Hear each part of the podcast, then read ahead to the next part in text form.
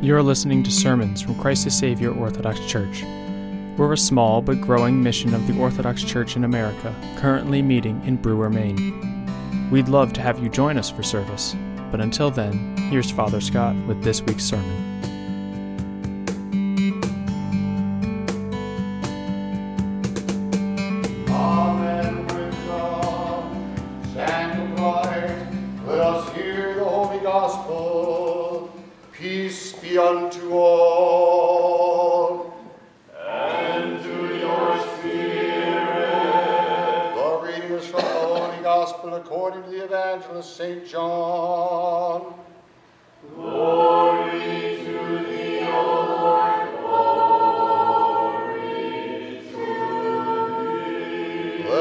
Attend. At that time, Jesus lifted up his eyes to heaven and said, Father, the hour is come. Glorify thy Son, that thy Son also may glorify thee, as thou hast given him power over all flesh, that he should give eternal life to as many as thou hast given him. And this is eternal life, that they might know thee, the only true God, and Jesus Christ, whom thou hast sent.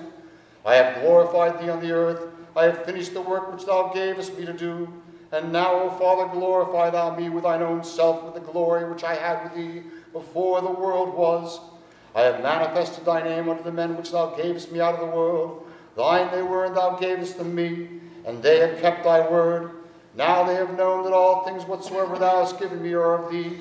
For I have given unto them the words which thou gavest me, and they have received them, and have known surely that I came out from thee, and they have believed that thou didst send me. I pray for them. I pray not for the world, but for them which thou hast given me, for they are thine, and all mine are thine, and thine are mine, and I am glorified in them. And now I am no more in the world, but these are in the world, and I come to thee, Holy Father. Keep through thine own name those who thou hast given me, that they may be one, as we are. While I was with them in the world, I kept them in thy name. Those that thou gavest me I have kept, and none of them is lost, but the son of perdition, that the scripture might be fulfilled. And now I come to thee, and these things I speak in the world, that they might have them, my joy fulfilled in themselves. At that time, when Jesus had risen from the dead, he stood in the midst of his disciples, and saith unto them, Peace be unto you. And they were terrified and affrighted, and supposed that they had seen a spirit. And he said unto them, Why are you troubled? And why do thoughts arise in your hearts? Behold my hands and my feet, that is I myself, handle me and see. For a spirit hath not flesh and bones, as ye see me have.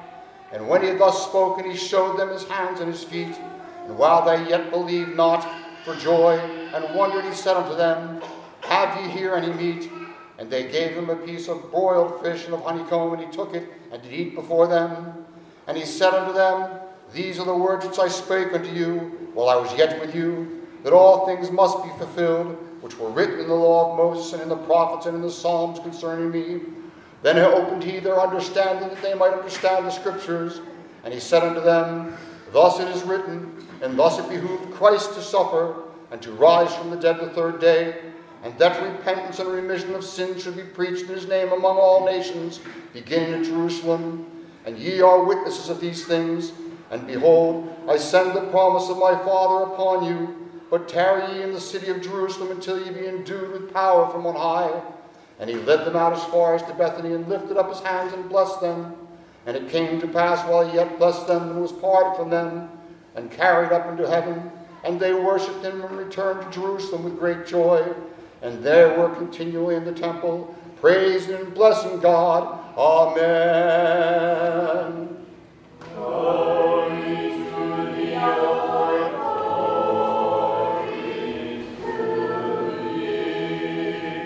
Please be seated.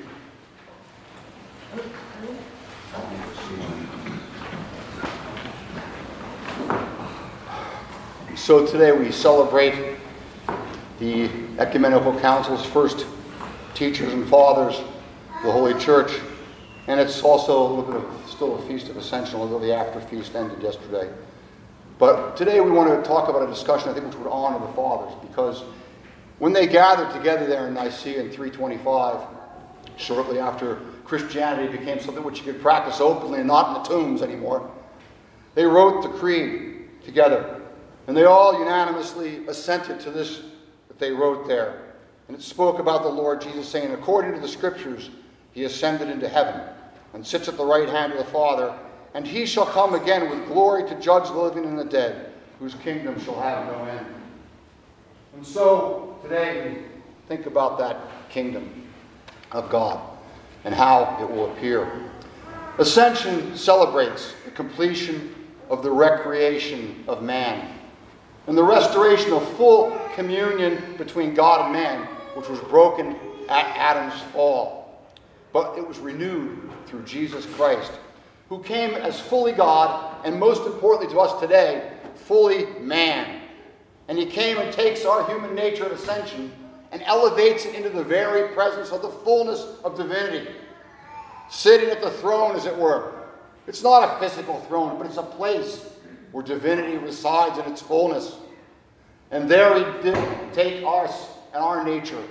His fully man ascended into that divine place, opening the eternal kingdom for us and for all men. And so it's now that we can look forward to eternal life in communion with God, body and soul, resurrected body and soul, eternal life with God. This is what salvation is in its fullness. And this is what God accomplished, fully finished, done at ascension. It's a miracle what God did.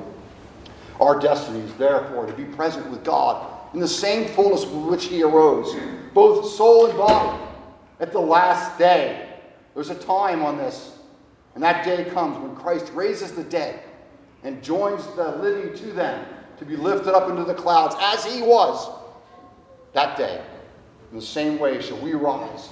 At that same moment, He'll separate the sheep from the goats, the sinners from the saved, some to go into eternal life in paradise in that divine place where Christ ascended, and some to suffer torments for eternity for their sin. This is the fullness of salvation that we look forward to that day. This is what confused the apostles that day.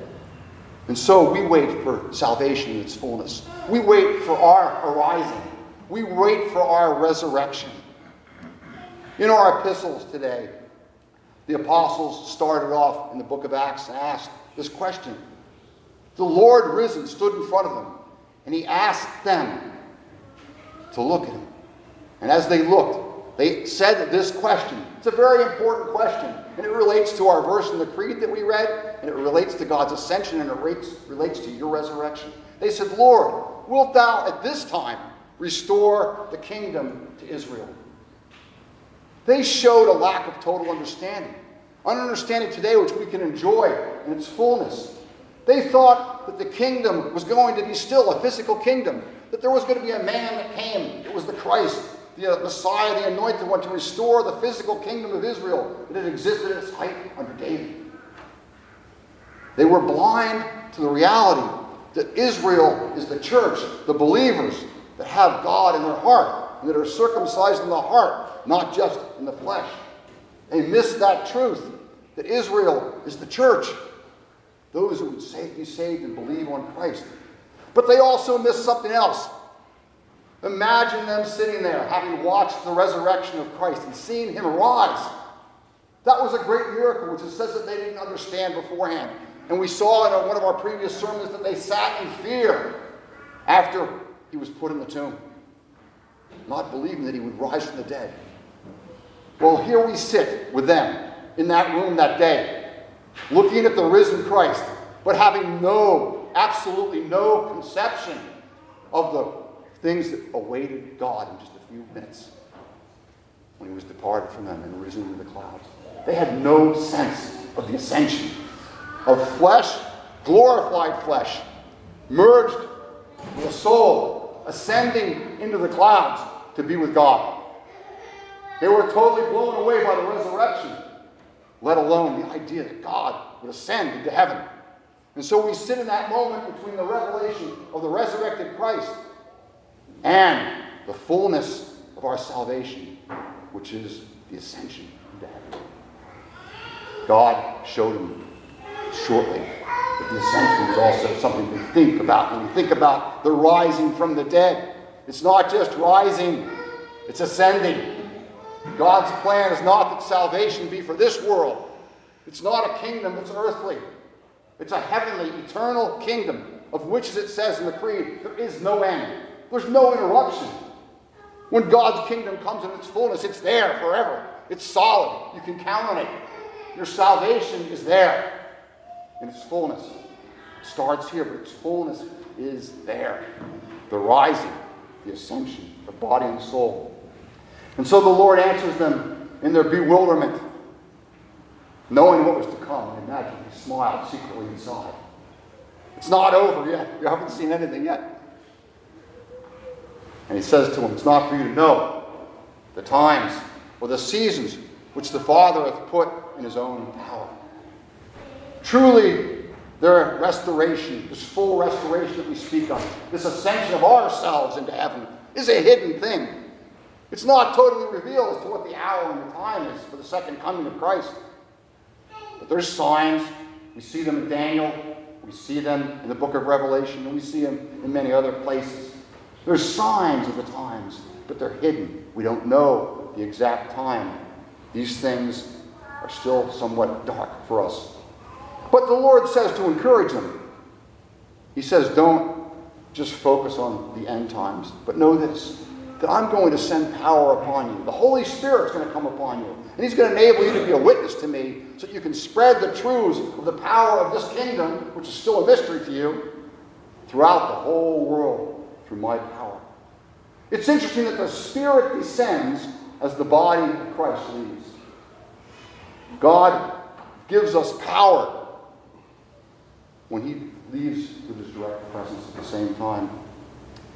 And while He's spoken these things, what well, says here shortly that while they beheld, that very moment, He was taken up with a cloud, in a cloud, and received up out of their sight. Taken up in a, in a cloud, the first fruits of them that slept. What God has done with the ascension is showed you your future. He showed you that someday you're going to follow the Lord. That where He is, there might thy servant be also. This is the wonder of the ascension and the wonder of the fullness of the resurrection of the dead, which is going to occur in the future. They steadfastly look at it, up at it. Imagine the awe which they saw their Lord it was, an, it was amazing that he'd been resurrected. But now he goes up into heaven. They didn't realize that that was their destiny at that moment. That is our destiny. That we are going to follow him. That where he is, there we might be also. Well, while they stood there in amazement, the angels came and they said, This same Jesus, which is taken from you into heaven, so shall come in like manner as you've seen him go into heaven. He's going to come again. There's a day that we await. And this is pointing back to the apostles' question about when the kingdom is. The angels are giving them a little bit of a hint here. That the fullness, the restoration of that kingdom for Israel, which is the believers, not the nation of Israel, shall occur at a time when he comes back. Same way you saw him go. In like manner. You're going to see him go into heaven now today. He's going to come back in like manner. When he does, that's when the restoration of the kingdom will come. So we ask today, we sit here, and we ask, thinking like they did, when's the restoration? When's this day that we look for? When's the day that we ascend? When's the day when all those that are in the graves ascend? When's the day that the living will ascend? When is the day that the fullness of the rising from the dead for you and I occurs? This is the question. Today, this is a question that has a great many answers. Most of them are false out there in the world. There's so many false doctrines revolving around the second coming of Christ and your rising from the dead. There's so many things of confusion that have been spread by Protestant sects, by evangelicals, by people that are heretics, they're sectarians, they're schismatics. They're gaining, like Paul, what was written in, in, in our epistle today, they're trying to sweep men into their, their way by bad doctrine. The doctrine of the second coming of Christ is crucial to your faith. And we're going to read from a passage in Thessalonians, which was, which was read by our reader, about the second coming when it occurs. And I will say this, I'll preface my remarks by saying this.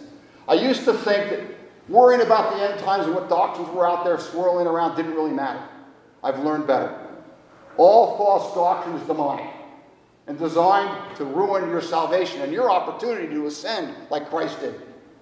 There's no false doctrine which is innocuous. They're all dangerous. And the danger, as we're going to see in our passage in Thessalonians, of the false doctrines regarding the catching away of Christians before there's a period of tribulation is this that Christians don't suffer. That's a lie from the pits of hell. God doesn't pour wrath out on Christians, but God allows Christians to suffer. And as we've talked much, it seems, in the last few weeks about suffering, this is the lot of all of us at some point or another. And to avoid the reality of suffering, particularly regarding the second coming of Christ, is demonic doctrine. So the idea that Christians are swept up before there's judgment upon the world and that we don't suffer, as we'll see, is not of God. And so I say that with all love and respect to those that might believe otherwise, but I say it as a warning. And so it is written by the Apostle Paul, the following words. And I want you to understand something about this passage out of 2 Thessalonians chapter 1 that, the reader read last. It's one sentence. It's one grammatical statement. It's one continuous statement that weaves right through the truths of the second coming of Christ when you will arise. And those that are alive will be caught up together to meet the Lord in the clouds, and that's where we shall be. It says that we ourselves glory, the apostles writing this, in you, in the churches of God, for your patience and faith in all your persecutions and tribulations that ye endure. That's how he starts off talking about the second coming. You're enduring today, he said.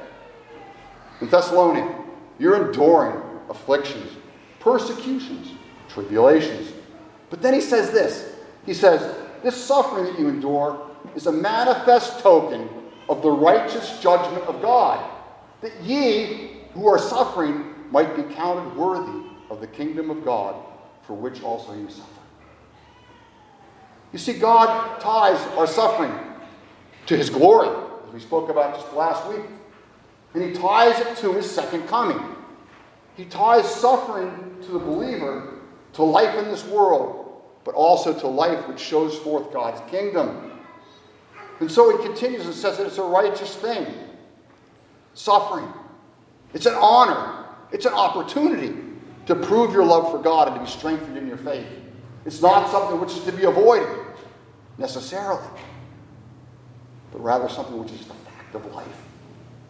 And so, he says it's a righteous thing for God to recompense tribulation upon those that trouble you.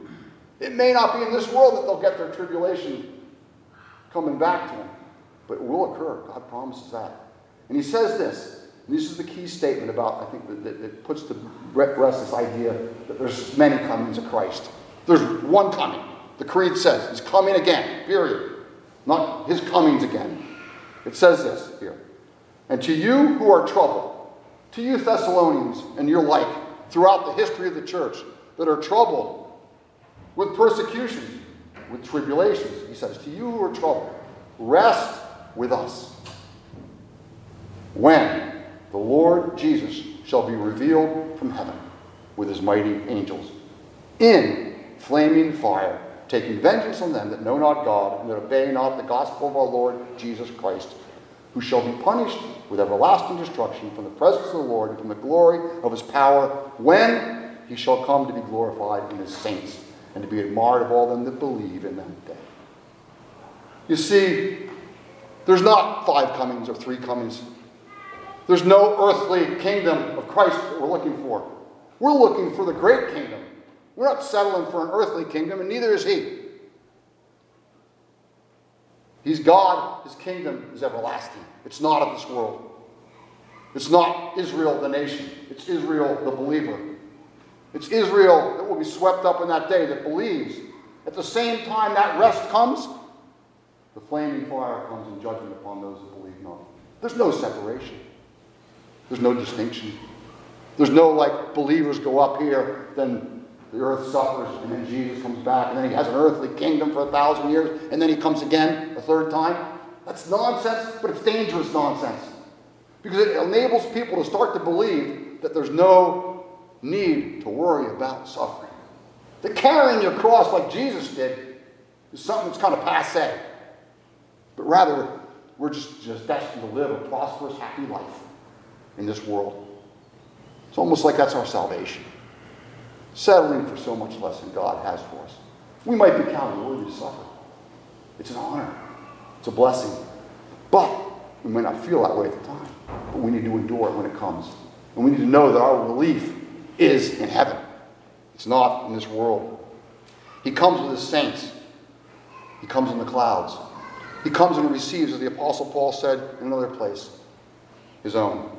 It says this in the chapter right before this in 1 Thessalonians For the Lord himself shall descend from heaven with a shout, with the voice of the archangel and the trump of God, and the dead in Christ shall rise first. Then we, which are alive and remain, that are alive at that time, shall be caught up together with him in the air to meet the Lord, and so shall we ever be with the Lord. That meeting in the clouds is a one time meeting. Everybody that's alive at that time will go up. Everybody that's in the graves will be risen. The sheep will be separated from the goats. And Jesus Christ's kingdom will come in its fullness for all of us. We will rise just like he did. There's an ascension that we look forward to. There really is. It's a miracle. It's something that was, at the moment when the apostles saw the Lord ascend, was so far beyond their thinking. God's revealed to himself, himself rather, through the ascension to us, so we can understand this is our lot. He took humanity, He took your nature, He took my nature, glorified it, and moved it into the heavenly places. And that's where we're going to be forever if we believe. And I would say, if we heed His admonition that suffering is for our glory and His glory, and also for our purification. God's design is not for us to be saved for life in this world. And so it was that when the Lord rose, He didn't stick around. He went back up to His kingdom his real kingdom, his fullness of his kingdom, to await that day when he comes again in the clouds. And at that point, we will follow him the way he went.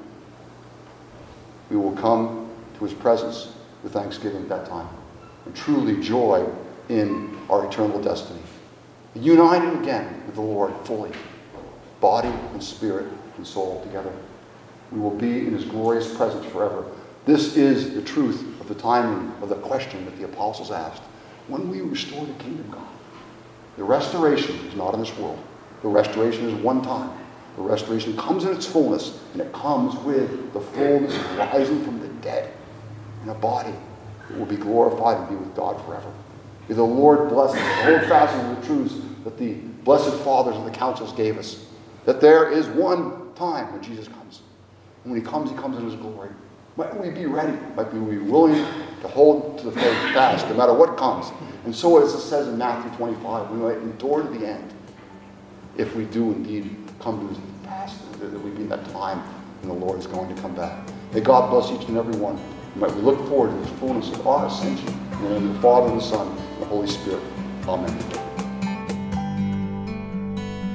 You can listen to more sermons and learn more about us by visiting our website at orthodoxmaine.org. Thank you for listening, and until next time, God be with you.